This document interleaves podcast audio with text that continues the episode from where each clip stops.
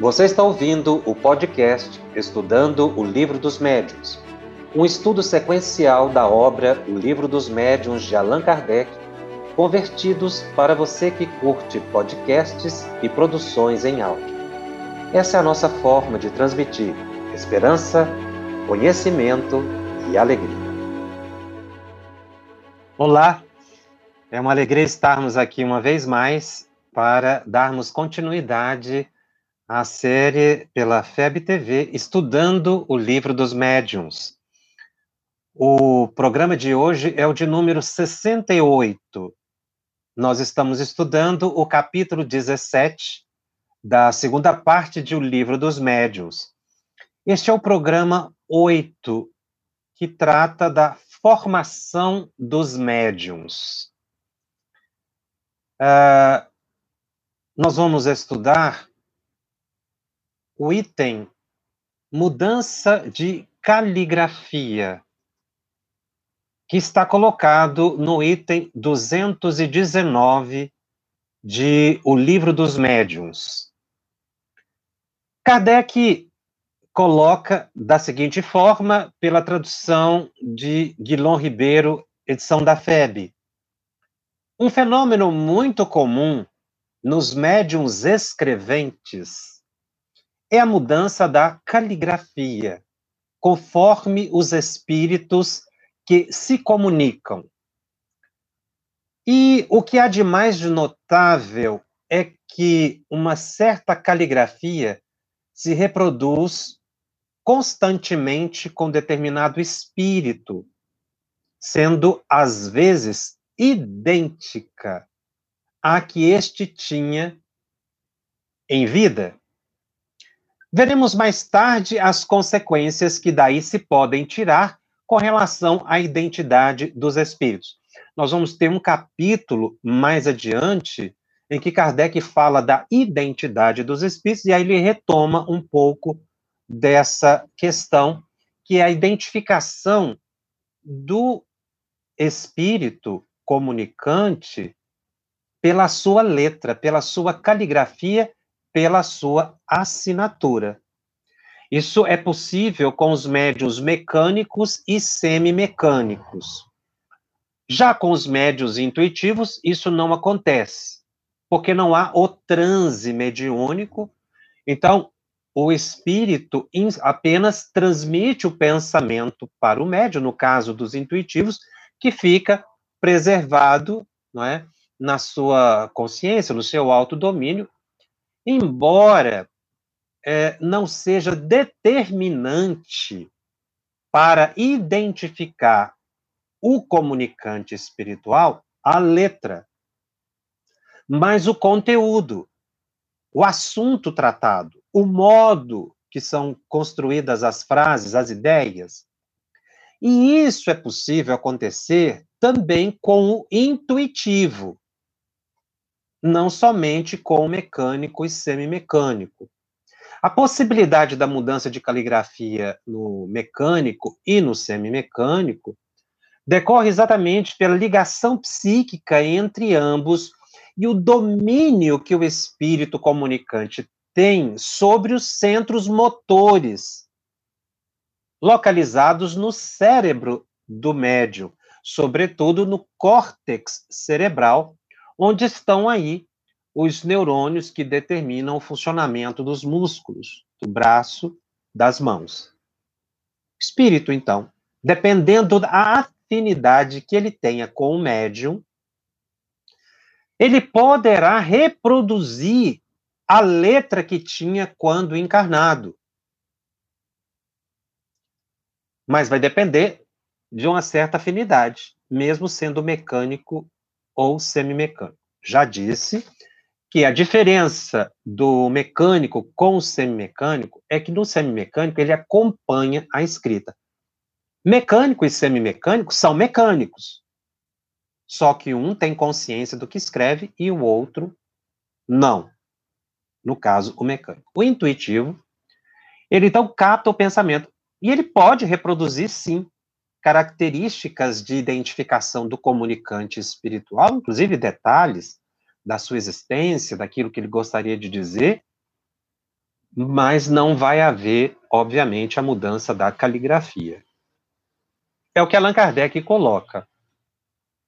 A mudança da caligrafia só se dá com os médiuns mecânicos ou semimecânicos, porque neles é involuntário o movimento da mão e dirigido unicamente pelo espírito. Na verdade, nós vamos ver que há a participação do médium mesmo aí, porque o espírito, por mais que ele movimente a mão do médium, dominando os centros psíquicos, porque o espírito não pega na mão do médium. Ele domina os centros cerebrais, imprime a sua vontade de tal modo que o médium mecânico, pela sua sensibilidade, ele reproduz naquele automatismo que ele tem a escrita do espírito. Mas nunca é anulado totalmente a característica da escrita do médium. Então, o movimento, por ser involuntário, o médium sendo suficientemente passivo, haverá essa possibilidade de identificação do comunicante pela letra. Kardec continua, o mesmo já não sucede com os médiuns puramente intuitivos, visto que, neste caso, o espírito atua somente pelo pensamento. No caso do mecânico e semimecânico, tem uma ação perispiritual que vai atingir o cérebro físico do médium, sobretudo os neurônios que comandam o movimento dos braços. Sendo a mão dirigida, como nas circunstâncias ordinárias, pela vontade do médium, é o médium intuitivo que escreve conscientemente, então não acontece esse fenômeno. Mas, continua Kardec, a uniformidade da caligrafia, mesmo em se tratando de médium mecânico, nada absolutamente prova contra a sua faculdade. Ou seja, o médium pode ser mecânico ou semimecânico e não haver, e não acontecer a mudança da caligrafia. Isso não tem problema nenhum. Inclusive, isso varia de espírito para espírito. O mecânico, muitas vezes, ele não consegue reproduzir.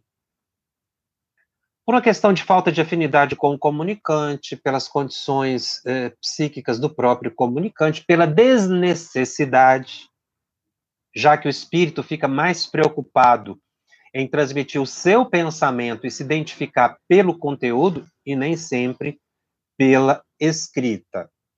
Então, a variação da forma escrita não é uma condição absoluta para a autenticidade do fenômeno. Essa aptidão para a mudança da caligrafia deriva, né, de características especiais de que são dotados os médiuns.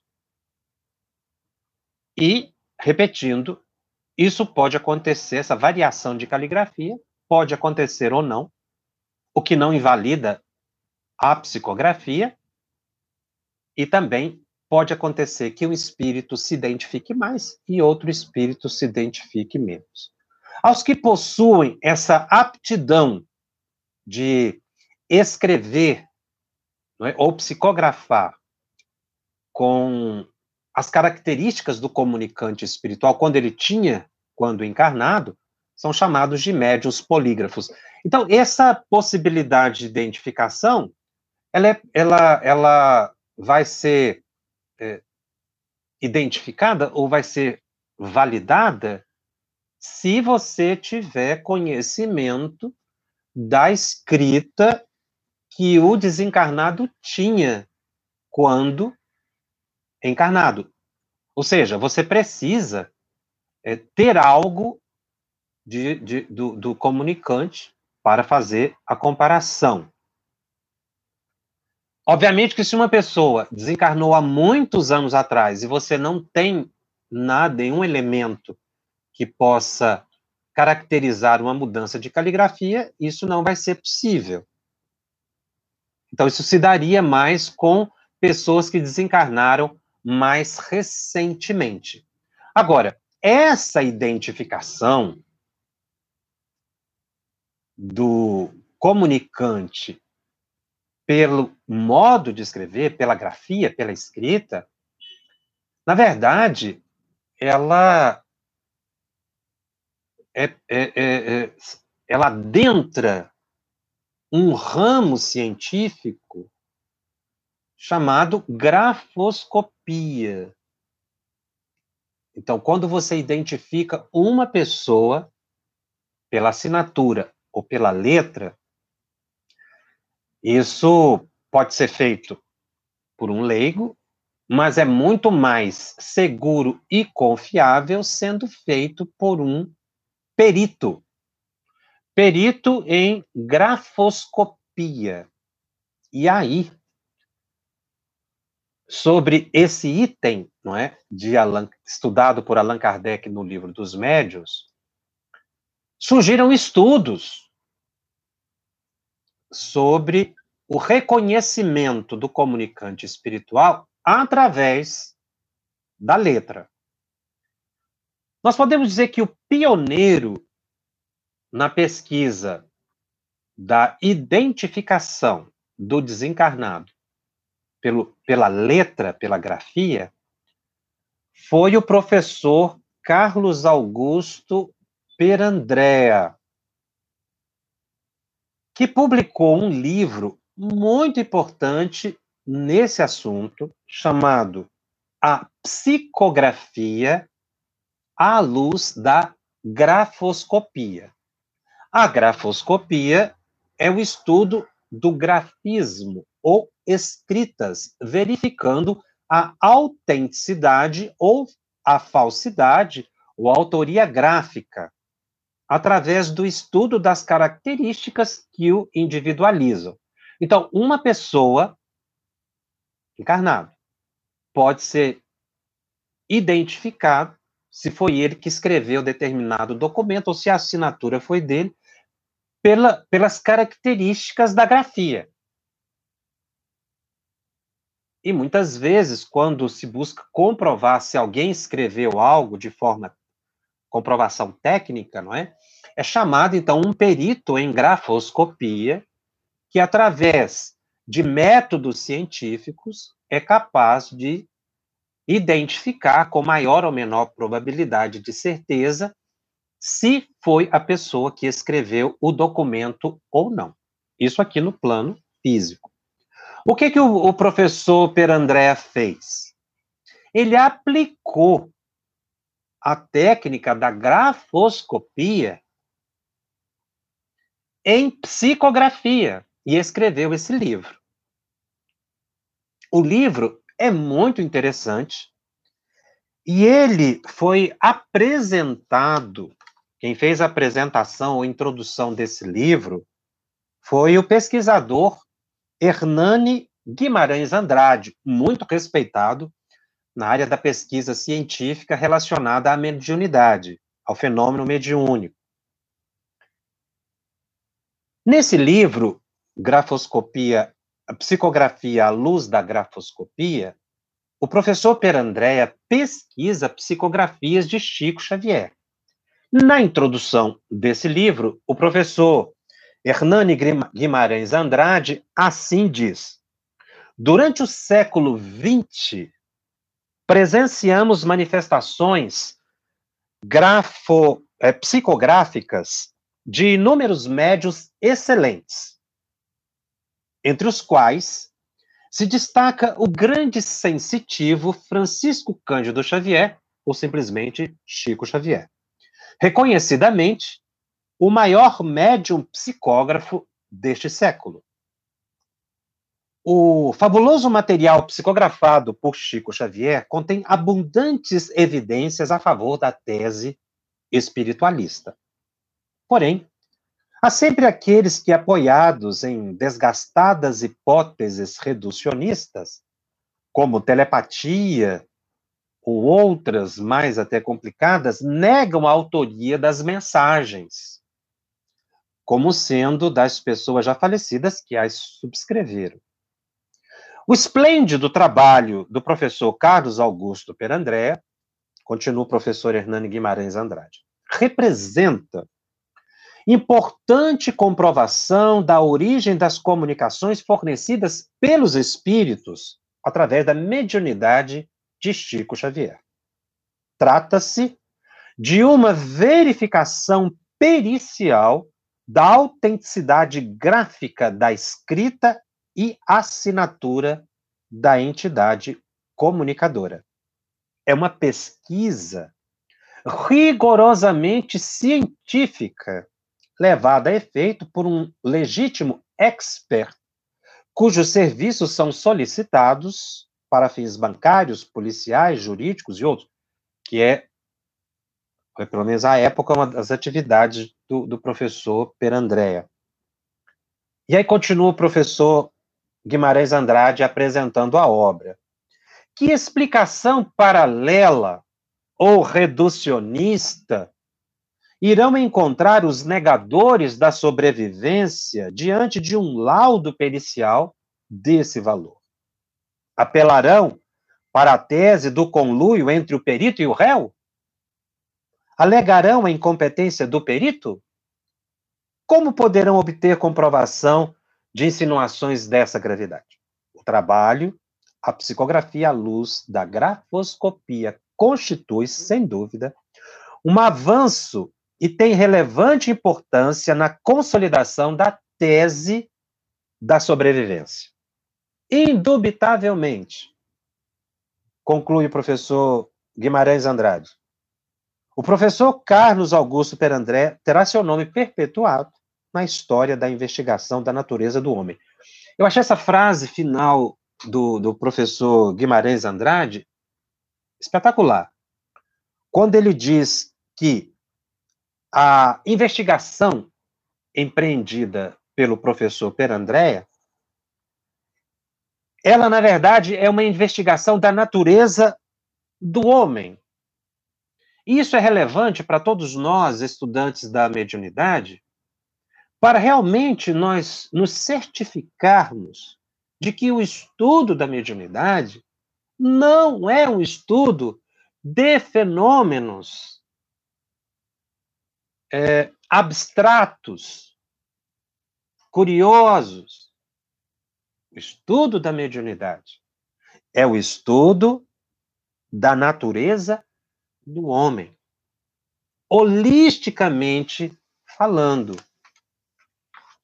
E aí, o professor Perandréa, ainda para citar apenas alguns trechos desse livro, ele diz que ele se baseou nas mensagens psicografadas por Chico Xavier e ele fez exames grafotécnicos para verificar se era possível, na psicografia de Chico Xavier, comprovar a autoria através desse método científico. Então, ele esclarece que, na verdade, o trabalho teve início.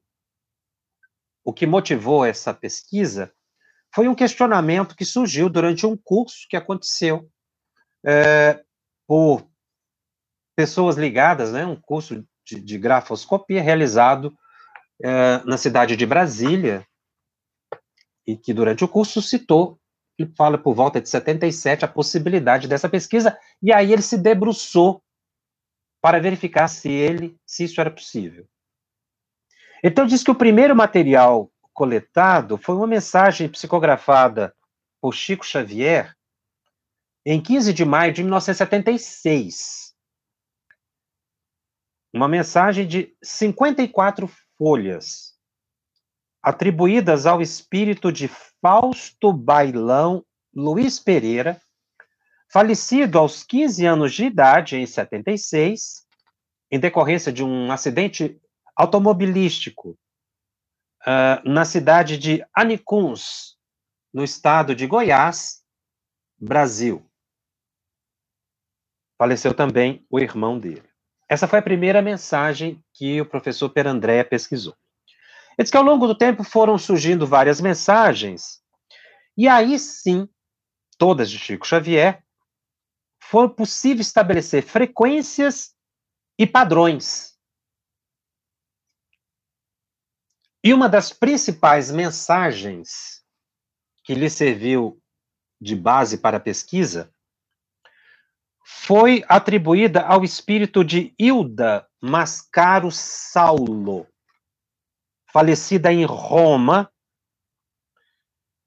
e que Chico Xavier psicografou em italiano em 20 de dezembro de 1977.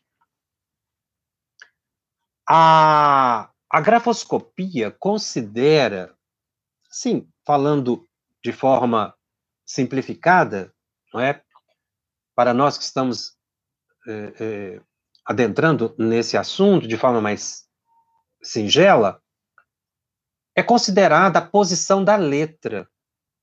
Se a pessoa escreve para a esquerda, se a pessoa escreve com a letra deitada para a direita, se a escrita é para cima, vertical, se ela é mais horizontal, se as palavras são escritas completas, ou se a pessoa vai escrevendo uma palavra, de repente quebra e continua daí a pouco, o modo de cortar o T, o modo de pingar o I, o modo de terminar uma palavra, começar outra. São esses detalhes, basicamente, que são observados.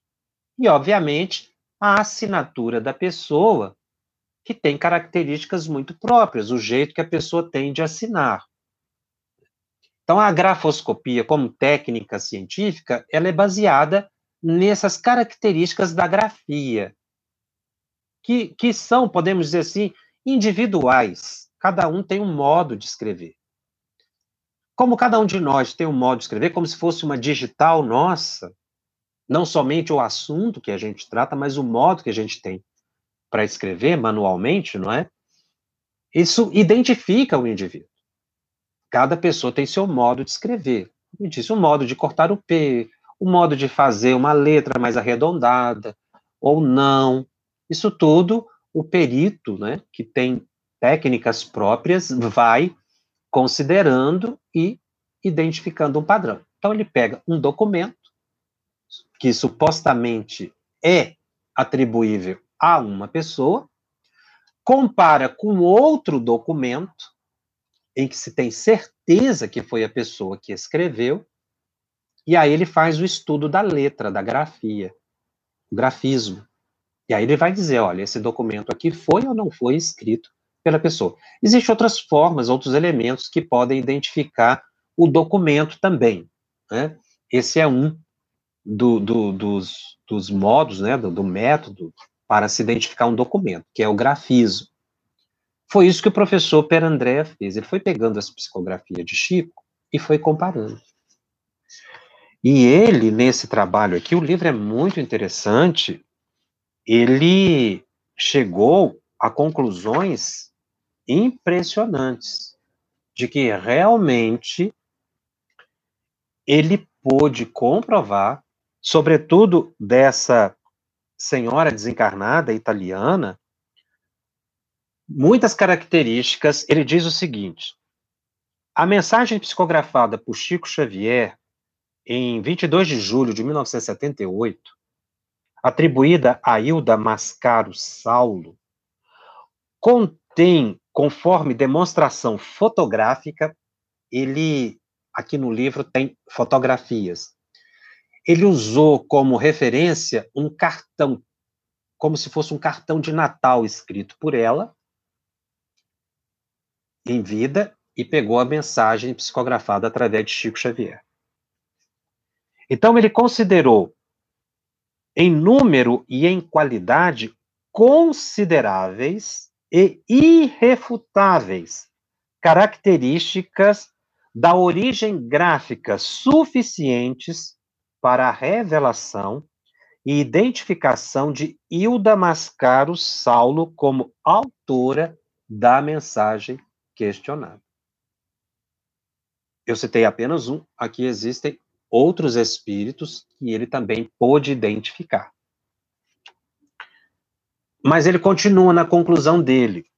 Em menor número, constam também elementos de gênese gráfica que coincidem com os existentes na escrita padrão de Francisco Cândido Xavier. Então, ele estudou os dois, a letra de Chico e a letra do comunicante. E ele identificou na mensagem as duas. No caso de Chico, como um médium excepcional, como foi mencionado pelo professor Guimarães Andrade, em maior número ficam as características do comunicante espiritual. Tanto é que o perito aqui, ele pôde concluir que realmente a mensagem era da pessoa que havia assinado. Mas não eliminou completamente a letra de Chico Xavier. Ele identificou as duas, só que em menor número. Nós vamos ver outros estudos, depois desses surgiram outros estudos, em que na mensagem psicografada de Chico, o que se identificava era apenas a escrita. Melhor dizendo, a assinatura. Não a letra. A letra era de Chico durante o corpo da mensagem e apenas na assinatura. Tanto que podia se comparar a identidade do desencarnado com a assinatura, né, que ele tinha na mensagem quando desencarnado, com a carteira de identidade dele. Que possuía quando em vida. Eu trouxe essa pesquisa, grafoscopia, no livro A Psicografia à Luz da Grafoscopia, para nós verificarmos que essa pesquisa que Allan Kardec fez lá atrás, ela foi relevante. O que Kardec concluiu pôde agora, mais recentemente, ser comprovado cientificamente. Aliás, isso acontece com muitos pontos da doutrina espírita. Foi o que a apresentação do livro disse. Nós não podemos ser reducionistas e dizer que isso não existe quando se emprega um método científico que comprova a autenticidade do fenômeno. Então, realmente, a pesquisa de Kardec foi relevante, tanto é que pôde ser comprovada. É claro que nem todos os espíritos estão preocupados com esse tipo de identificação. Dependendo da natureza deles, eles preferem muito mais o conteúdo, que é o que lhes traz a preocupação, do que propriamente a identificação. No caso de Chico, ele oferecia condições e havia necessidade de comprovar a autenticidade da mediunidade dele pela extraordinária obra doutrinária que ele trouxe em torno do Espiritismo, que dá confiabilidade, autenticidade à psicografia do Chico. Esse trabalho de pesquisa na área da grafoscopia resulta na comprovação da imortalidade da alma e na grande autenticidade da psicografia de Chico. Consequentemente, aliada a outros fatores de Chico Xavier, como a humildade, a caridade, o total desprendimento dos bens terrenos, ou seja, a vontade que ele tinha de servir, ele não buscava evidência, a seriedade, a moralidade dele, faz com que a gente considere a psicografia de Chico como realmente autêntica. Obras como a série de André Luiz, de Emmanuel, não é? Elas vêm ao longo do tempo sendo também certificadas no meio acadêmico e científico como autênticas. Aqui eu trouxe, como o nosso tema é a mudança de caligrafia, a pesquisa em torno de uma técnica que foi aplicada e que comprova o que Kardec disse. Realmente é possível identificar o comunicante pela letra. Essa constatação que Kardec teve, que ele coloca aqui no Livro dos Médiuns. Nós vamos ver outras características. Nós teremos esse programa da identificação dos espíritos. Eu vou trazer outros estudos relacionados à identificação do comunicante, não apenas através da letra, da grafia, mas a grafia aqui, no caso, realmente é relevante. Ainda dentro desse estudo da mudança de caligrafia, nós temos que considerar por que isso acontece. Eu já mencionei que é uma ação do espírito sobre os centros motores localizados no cérebro do médium, sobretudo no córtex encefálico. Mas essa possibilidade da ação do espírito sobre o médium, a psique do médium e seus centros motores, não surge eventualmente. Isso é construído. A sintonia se constrói, ela se consolida com o tempo. Alguns médiuns vão oferecer maiores condições, outros menos condições. Repito, médiuns oferecerem mais ou menos condições para identificação do espírito não é tão relevante, embora seja muito importante para a tese da sobrevivência, da prova da autenticidade da mediunidade. Não é relevante no sentido doutrinário da expressão, que muitas vezes, além, não é, da característica da letra, o conteúdo, esse sim, é muito relevante. Isso porque médiuns que não conseguem alteração de letra também realizam um papel muito importante no consolo e no socorro das pessoas. Aqui estamos tratando da psicografia, mas o mesmo fenômeno acontece na psicofonia. Ou seja, os mesmos princípios de domínio do espírito sobre os centros cerebrais. No caso da psicofonia, o domínio psíquico do comunicante acontece na região da garganta, nos centros da fala. Porque se o psicógrafo pode modificar a letra em alguns momentos, o psicofônico pode mudar o tom de voz, as características da fala, mudar o jeito de falar, em que o espírito imprime, pela ligação psíquica que ele tem com o médium, as suas características fonéticas, tanto quanto as características do seu pensamento, do jeito dele se expressar. E como é que isso é construído? Como é que isso se dá? E aí nós precisamos estudar um pouquinho sobre o transe. André Luiz, no capítulo 16 do livro Missionários da Luz, capítulo intitulado Incorporação, ele explica o que nós poderíamos de chamar de momentos que antecedem a ligação do médium com o espírito. Como disse, isso não se improvisa. Nesse capítulo, André Luiz explica que o comunicante da noite, na reunião mediúnica, ele entra em contato prévio com o médium. Podem ser algumas horas, alguns dias. No caso específico desse capítulo, o comunicante é levado na casa da médium e fica ali algumas horas.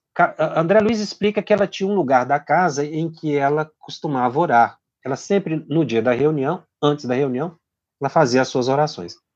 Então, algumas horas antes, o espírito foi para a casa dela, ficou naquele ambiente, e quando ela foi orar, ela já estabeleceu as primeiras ligações psíquicas que dariam a ela sintonia suficiente para que à noite ela entrasse em transe e aquele espírito se comunicasse. Inclusive, a André Luiz faz uma pergunta muito interessante. E se essa médium faltar à reunião? Seria possível improvisar na hora um outro médium para que esse espírito se comunicasse? E o mentor diz a André Luiz, não. Porque sintonia não se improvisa. Ela oferece características psíquicas adequadas a esse comunicante. Daí a importância do médium não faltar à reunião mediúnica. Assumir um compromisso com seriedade. Porque se o espírito se liga ao médium e não dá para, na hora, improvisar e fazê-lo sintonizar com outro médium, aquela manifestação fica frustrada e o socorro ao comunicante fica frustrado, como também uma mensagem que uma entidade mais elevada queira transmitir ao grupo. O médium, quando assume um compromisso com a reunião mediúnica, ele está assumindo um compromisso, primeiramente, com a alta espiritualidade, que passa a contar com o auxílio dele. Por isso a importância da perseverança, da frequência continuada, sistemática, sistematizada, para que o médium possa ser contado entre os colaboradores.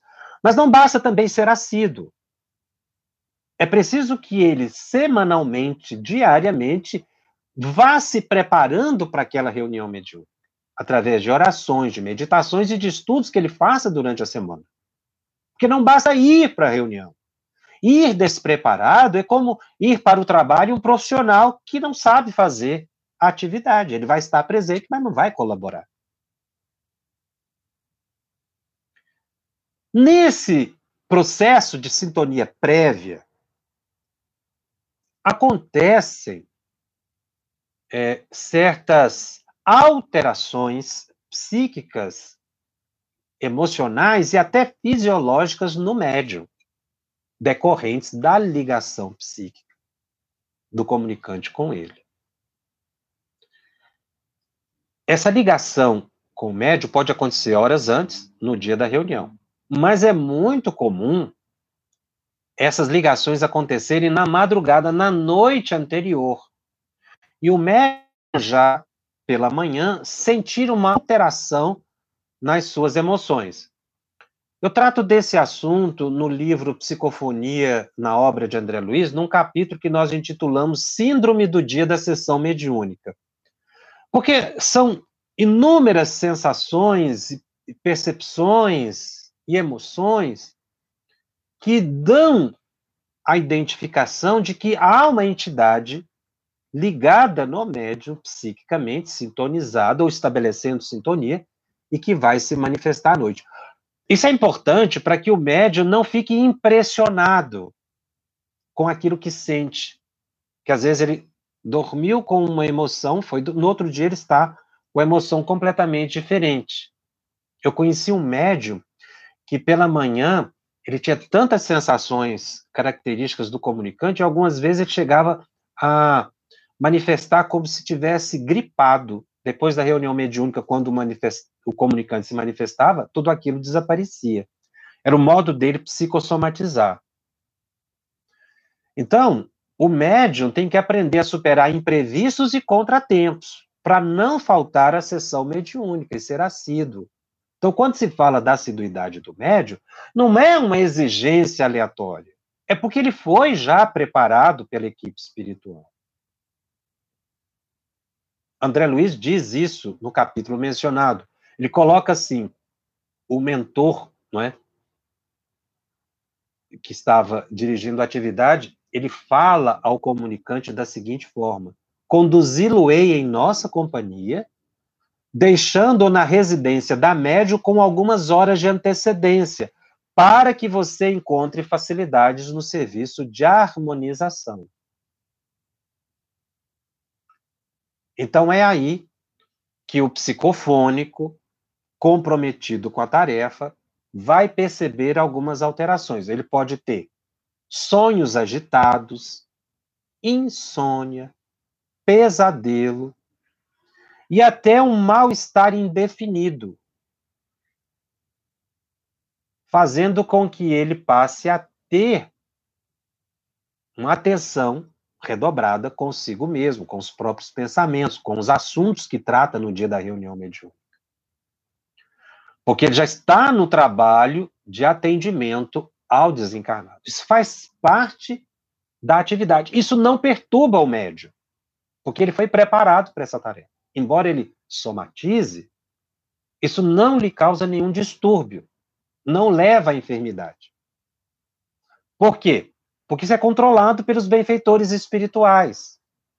Alguns médiuns podem sentir um abatimento, um desânimo, uma leve depressão, dependendo do grau de enfermidade do espírito que vai se comunicar, inclusive algumas dores que surgem pelo corpo. É claro que aí o médium tem que eliminar qualquer possibilidade de ser realmente algo fisiológico dele. Ele tem que se conhecer e saber separar o que é uma enfermidade ou não.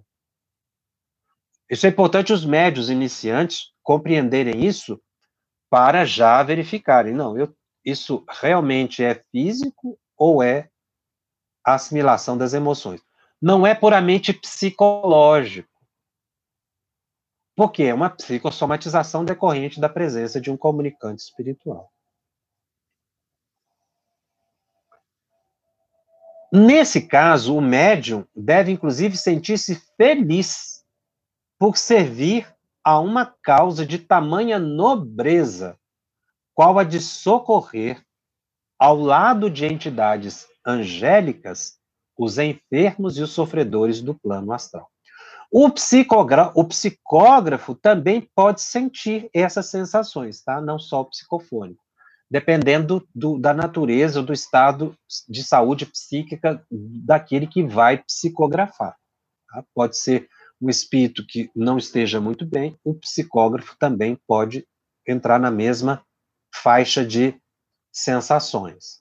Então, no dia da reunião mediúnica, o médium deve se ligar à oração, evitar desgastes físicos desnecessários e buscar manter-se em tranquilidade mental. Obviamente, sem fugir das obrigações pessoais, como o trabalho profissional e os deveres de família. No livro Desobsessão, André Luiz dá algumas orientações sobre o comportamento do médium no dia da reunião mediúnica.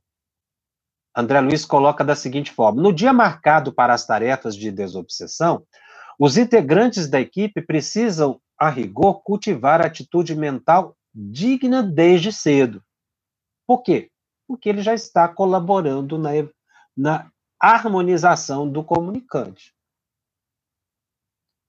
Ele diz, inclusive, para cuidar da alimentação. Ele diz assim: estômago cheio, cérebro inábil. Você não vai deixar de se alimentar, mas alimentar com moderação e equilíbrio. Pessoas que têm problema de hipoglicemia devem fazer alimentação compatível com a sua necessidade metabólica. Ele diz para que a pessoa relaxe com ideações edificantes. Se você tiver a oportunidade de fazer um exercício de relaxamento, ou você pode fazer isso até mesmo num momento qualquer em que você tranquilize a sua mente. Ligue as tomadas do pensamento para o alto, pela prece.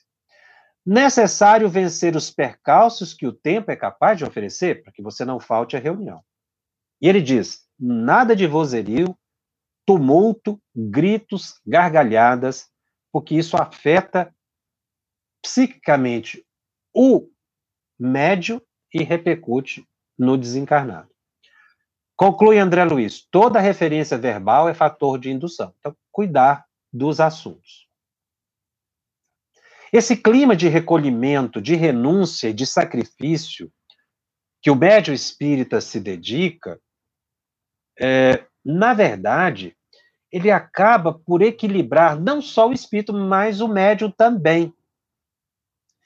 Essa renúncia, esse sacrifício, eles auxiliam na própria elevação espiritual do médium, ajudando no seu aperfeiçoamento. Porque essa luta, né, esse clima de recolhimento, de renúncia e de sacrifício, são preponderantes para a sua transformação espiritual. Esses são os primeiros contatos do médium com o espírito. O transe não é um evento simples. Ele é um evento complexo, de vários atos. É um processo que vai culminar com o transe, com inúmeros procedimentos. Quando o médium chega na reunião mediúnica, essa sintonia se intensifica. Os espíritos já começam a dar passes no médium. Por isso, o médium não deve chegar na reunião mediúnica com muita euforia, com muita conversa. Um cumprimento rápido com os companheiros, já logo se sentar e entrar em oração. Aliás, esse é o comportamento de todos da equipe. mas os psicofônicos ficam muito suscetíveis. Então, evitar uma certa euforia, porque o psicofônico, às vezes, já passou o dia todo naquelas sensações e ele quer ali agora um momento de tranquilidade em que aquelas sensações vão se intensificar. E, às vezes, aqueles abraços muito longos, aqueles tapas nas costas, não é? Aqueles risos eufóricos, quando se chega na reunião mediúnica, que às vezes até natural, pelo encontro que se tem com os amigos, eles acabam prejudicando emocionalmente o médium. Leva a um desgaste desnecessário. Por isso você deve chegar na reunião mediúnica com uma certa calma, tranquilidade, um cumprimento breve, e a pessoa já se sentar e orar. Então a equipe deve saber que os psicofônicos já estão nessa sintonia e respeitar isso, auxiliando com as preces. Essa influenciação, ela vai se intensificando e formam laços fluídicos. Kardec identificou esses laços fluídicos. Ele diz que um perispírito do comunicante se aproxima com o perispírito do médium. E é possível o médium perceber isso, essa intensificação. Por quê? Porque os espíritos começam a preparar o corpo do médium para o transe. É o que nós chamaríamos de pródromos do transe, aqueles momentos que antecedem o transe. Então, os espíritos, no caso do psicofônico, vão fazer passes à altura da garganta, protegendo o centro cerebral da linguagem, musculatura da boca, da laringe, do tórax e do abdômen, da garganta, né?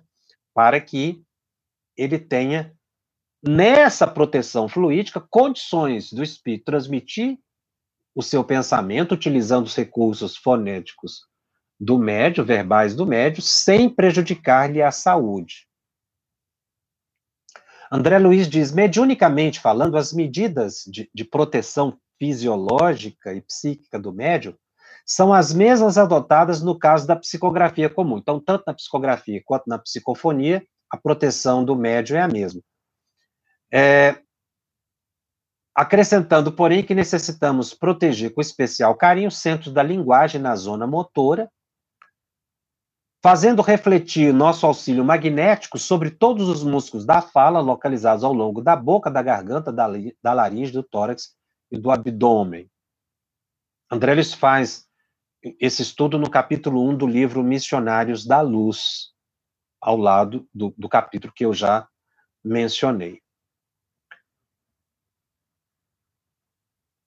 Dentro desse processo de proteção, há uma especial atenção dos espíritos no sistema endócrino, fazendo liberar na corrente sanguínea uma certa quantidade de adrenalina, que dá proteção e energia para que o médium possa entrar em transe.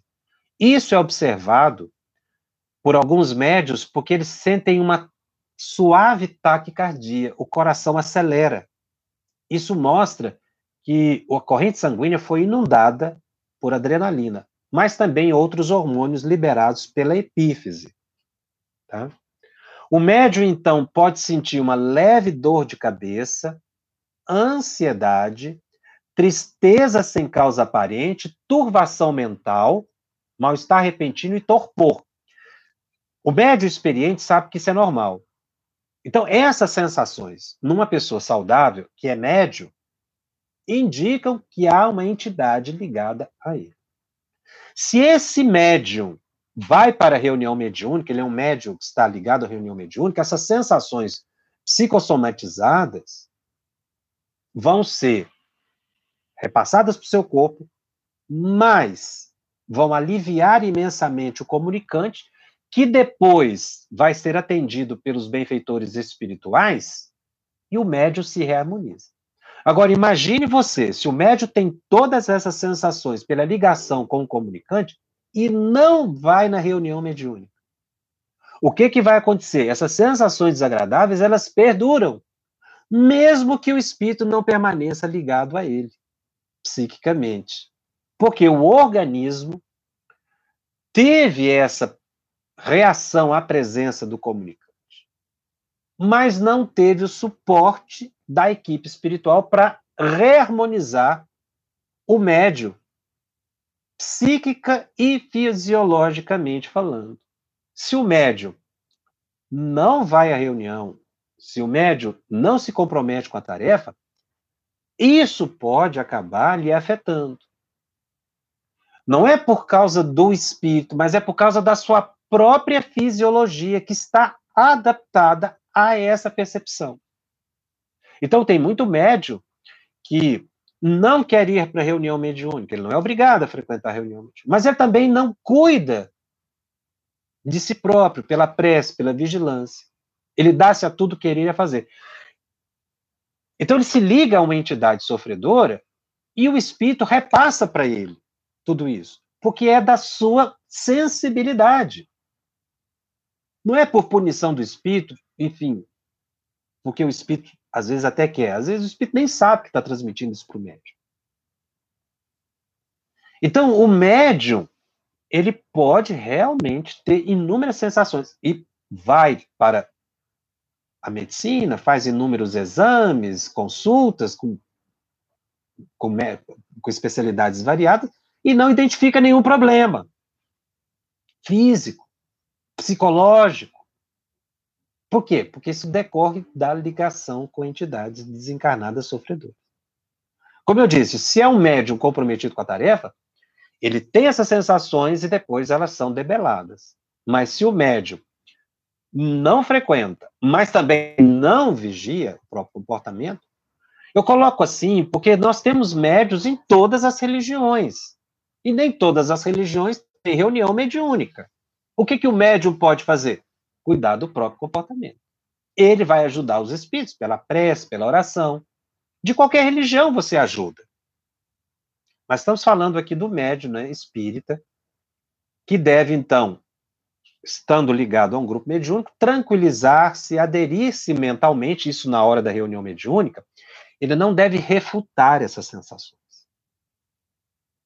Na hora da reunião mediúnica, durante o dia ele tem que ter um dia mais equilibrado, vigilante. Na hora da reunião mediúnica, ele se senta, se concentra, e ele se permite a essas sensações, que vão ser controladas, e é aí que acontece o trânsito, porque estabelece o chamado circuito mediúnico, né, que é a ligação psíquica do comunicante com o médium. Ele tem essa somatização toda, e depois, aí o espírito pode falar, ele transmite o próprio pensamento. Em alguns casos, como eu disse, ocorre até uma modificação no modo de falar do médium, em função da natureza do comunicante. Então, é todo um trabalho dos espíritos sérios que dirige a reunião mediúnica em torno da equipe. E a equipe também tem que ter a sua cota de participação. No dia da reunião, evitar desgastes excessivos, inclusive no âmbito sexual. Não quer dizer que o sexo prejudique, mas nós temos uma energia só. Cada pessoa tem uma reação, um gasto, um débito de energia, no caso das atividades sexuais. No dia da reunião mediúnica, é útil que ele evite? Sim, dependendo da sua natureza, as suas características próprias. Tem pessoas que sentem um desgaste maior ou menor. Como eu disse, nós temos uma energia só circulando pelo nosso corpo. Se a gente gasta com uma coisa, vai faltar para outra. E, às vezes, há uma demora na recuperação. Então, o médium, no dia da reunião mediúnica, ele deve observar os seus limites de alimentação, de assuntos, de pensamentos, de oração e comportamentos outros que elevem a um grande desgaste, que podem mais na reunião vir a prejudicar o seu desempenho na reunião mediúnica. Esse é o pródromo do transe. Durante o transe, então, o espírito vai transmitir o seu pensamento. Auxiliado pelos mentores do grupo, o espírito vai estabelecer aquele fluxo de pensamentos. Com o tempo, o médium vai identificando claramente não só essas sensações psicossomatizadas, como também o pensamento do comunicante. É um conjunto de fatores que vão levar ao transe. Por isso, o transe é um evento muito sério, não é algo a se brincar. O médium deve levar isso com muita seriedade, porque os espíritos, os benfeitores espirituais, na medida em que verificam a seriedade do médium, vão levando para junto dele os casos mais graves, mais complexos. Mas é aí também que o médium vai prestar grande caridade. O médium tem que abraçar essa tarefa com muito amor, porque ele é um grande colaborador dos terapeutas espirituais. Na reunião mediúnica, realiza-se um grande trabalho de socorro. No momento do transe, a alma do médium se afasta parcialmente do corpo. Se ele for um médium consciente, o afastamento é limitado. Se ele for um psicofônico sonambúlico, o afastamento é maior e o domínio sobre os centros da fala cerebrais serão ainda mais intensos. Muitas vezes, o médium, nesse processo do transe, né, quando ele está em transe, embora ele esteja consciente, ele repassa perfeitamente todas as sensações que o espírito tem. Estabelecem-se ligações psíquicas, diz André Luiz, e ele compara essas ligações psíquicas entre o comunicante e o médium como se fosse uma enxertia. Conhece enxerto de planta, né? Que uma planta é enxertada na outra? Ele diz que a ligação é mais ou menos nesse nível. É uma forma que ele tem de comparar uma planta, ou seja, a ligação dos dois perispíritos é tão íntima que é como se fossem duas plantas no mesmo vaso. Se a entidade é sofredora, ocorrem essas sensações todas. Mas se é um mentor elevado, o médium vai sentir um grande bem-estar. E ele deve, não é, fazer por merecer isso, através da sua transformação moral, do seu comprometimento com a tarefa. Todo esse reconhecimento da seriedade é para que o médium assuma amorosamente a tarefa, sabendo que ele está numa equipe.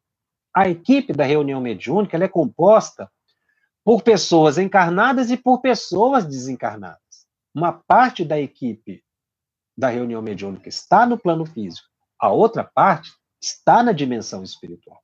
E elas convivem diariamente. O médium é levado à noite para tarefas importantes. É uma equipe só, que não para o atendimento aos sofredores. Então, essas explicações que André Luiz dá mostram o grau de comprometimento que a gente deve ter com a tarefa da mediunidade. Para que a gente faça isso com o ideal crístico. Se for para manifestação de espíritos superiores, é a benefício do próximo. Se for para manifestação de espíritos sofredores, recebamos isso com humildade, com sacrifício que possa colaborar com a nossa transformação moral nessa encarnação. Após o transe, o médium ainda deve ter alguns cuidados, evitar certos assuntos, evitar retomar o assunto da reunião mediúnica, porque se você continua conversando sobre o que aconteceu na reunião mediúnica em casa, você estabelece ainda uma sintonia. Não quer dizer que você vai atrair o espírito, mas que já foi atendido, mas você pode ainda manter algumas sensações desagradáveis. Então, terminou a reunião mediúnica, fez a avaliação, saiu do centro espírita, não toque no assunto da reunião mediúnica. O que aconteceu na reunião mediúnica fica na sala da reunião mediúnica. Se você fica comentando, você estabelece ainda determinadas ligações psíquicas. Alguns médiuns, depois do transe, precisam do passe. Outros não. Os espíritos transmitem o passe automaticamente em todos para desfazer aqueles liames que foram estabelecidos de ligação fluídica entre o comunicante e o médium. Isso é tudo desfeito. Por isso é que o médium sente um grande bem-estar. Depois da reunião mediúnica, todas aquelas sensações desaparecem. Mas alguns médiuns podem ter ainda uma dificuldade e recebem o passe. Alguns médiuns mais iniciantes costumam dizer assim, eu recebi o passe e não melhorei totalmente. Isso é psicológico. Modifique o pensamento, pense em algo relevante, mude de assunto, que essas sensações tendem a desaparecer e não trazem nenhum malefício para a saúde do médium. André Luiz recomenda, então, que a gente evite estabelecer ou manter correntes mentais de longa distância em função dos assuntos, para não comentar o que acontece na reunião mediúnica. São algumas pontuações que nós temos aqui sobre o chamado pródromo do transe, ou seja, os momentos que antecedem o transe em si, e o nosso comportamento depois do transe, que é a assistência que a gente recebe, e nós temos que fazer a nossa parte.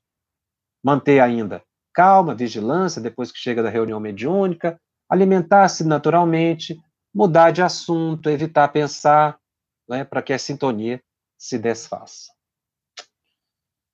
Na próxima semana, eu vou continuar no capítulo 17, e eu vou falar sobre a perda e a suspensão da mediunidade. Vamos ver aqui se tem algumas perguntas. Tem várias perguntas. Vamos ver se nós conseguimos aqui avançar um pouquinho do tempo sem estourar demais. A Roseli faz uma pergunta interessante. No caso das pinturas mediúnicas, quem é que faz o reconhecimento das obras? Ora, os artistas têm a sua identificação a mais pura e perfeita. Os técnicos também sabem reconhecer. Uma pintura de Toulouse-Lautrec, uma pintura de Pablo Picasso, Tarsila do Amaral, são inconfundíveis. É como a escrita de uma pessoa, a literatura, ali está a digital do artista. E aí o médium recebe algo que não passa nem perto.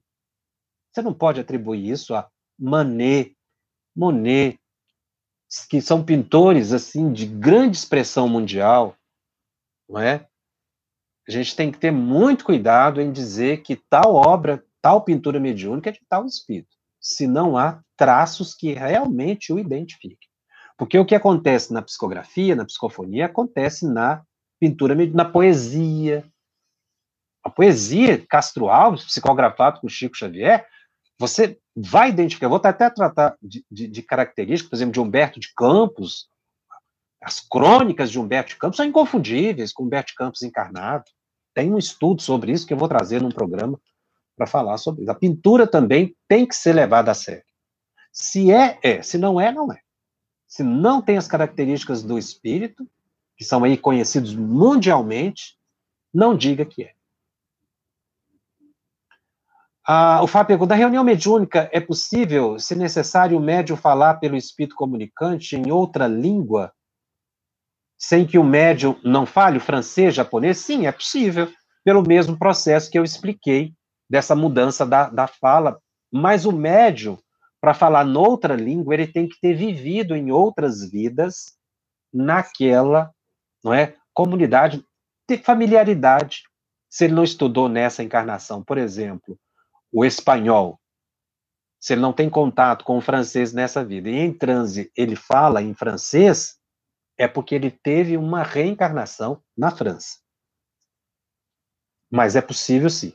Agora, se é necessário, muitas vezes isso vai depender do momento do espírito realmente querer comprovar. Nós temos informação de Divaldo, que psicografou em francês, Chico, que falava em francês em transe. A Luciana me pergunta,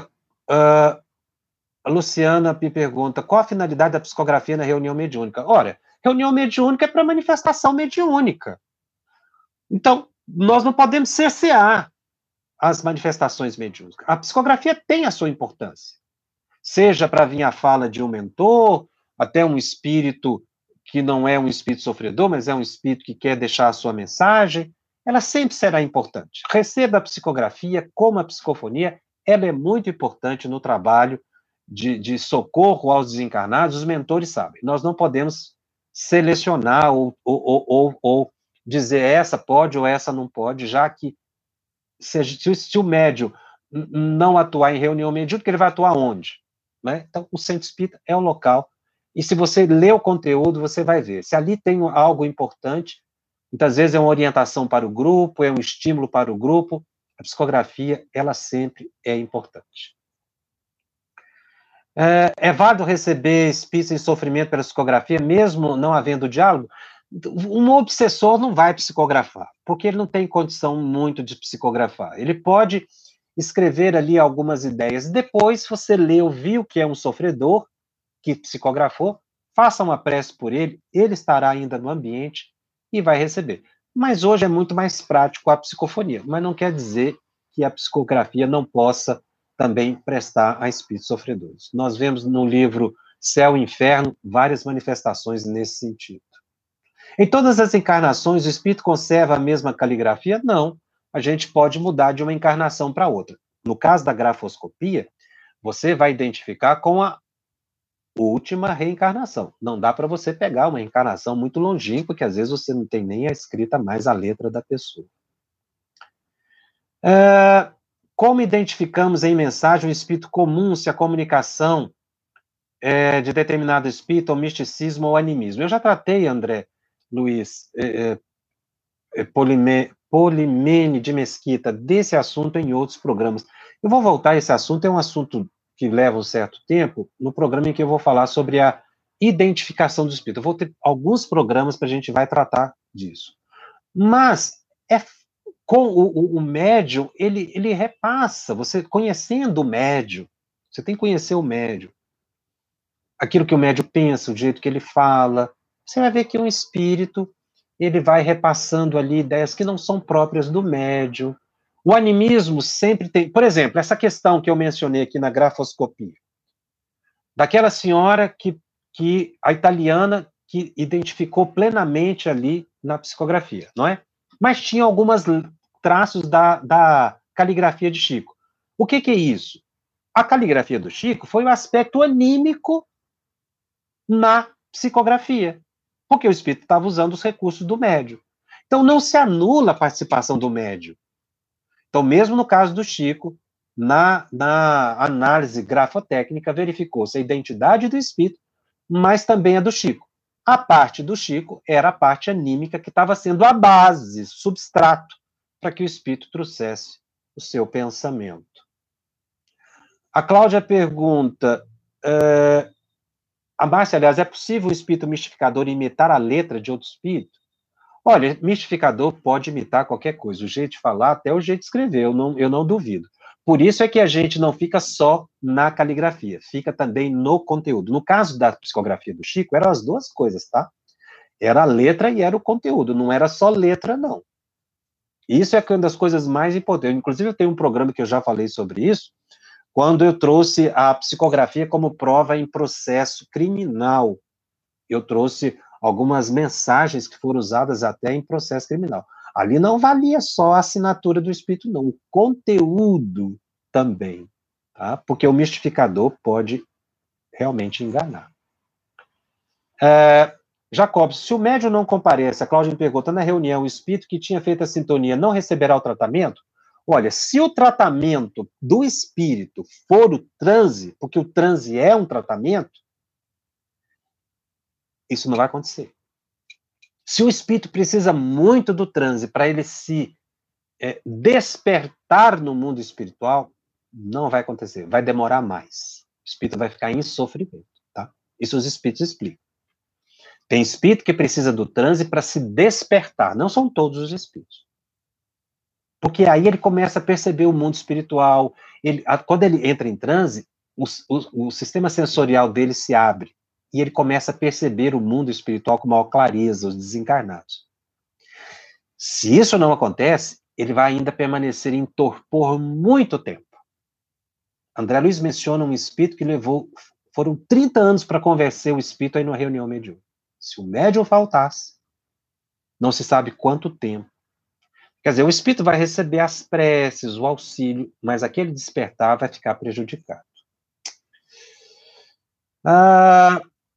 Kátia Maria me pergunta, a questão dos 700 dias necessários da sintonia de André Luiz e Chico para o início da psicografia, decorreu de qual dificuldade? Olha, esse assunto é extremamente interessante. Está lá na introdução do livro Voltei. André Luiz frequentou a reunião de Chico 700 vezes. Por quê? Pela complexidade da obra. para vencer exatamente as próprias dificuldades de trazer assuntos tão variados. Inclusive, Chico diz que André Luiz o levou para visitar Nosso Lar para que ele não estranhasse muito os assuntos. Eram assuntos muito inéditos. Então, a dificuldade apresentada foi exatamente por serem assuntos muito inéditos. Ora, falar de epífise há 70 anos atrás, de metabolismo celular, coisa que a própria ciência desconhecia completamente, Chico teve que realmente ter todo um preparo de convivência com André Luiz. Muito boa essa pergunta. Jacobson, ao final da reunião mediúnica também deve adotar o mesmo comportamento do início da reunião? Sim, porque os doentes ainda estão na sala. Ninguém entra numa sala de emergência que tem doentes deitados, rindo, brincando. Profissionais de saúde entram com aquela solenidade em respeito aos doentes. Você entra num local de pronto-socorro, tem pessoa passando mal, machucada, enfermos ali em grau de emergência, urgência, emergência, já tem que chegar e atender as pessoas. É o caso do início da reunião mediúnica. Terminou, os doentes ainda estão ali. A gente deve sair em silêncio, respeitosamente. Você ouviu uma produção da Federação Espírita Brasileira. Para saber mais, siga o @FEBTV Brasil no YouTube, Instagram e Facebook. Ative o sininho para receber as notificações e ficar por dentro da nossa programação. Até o próximo estudo.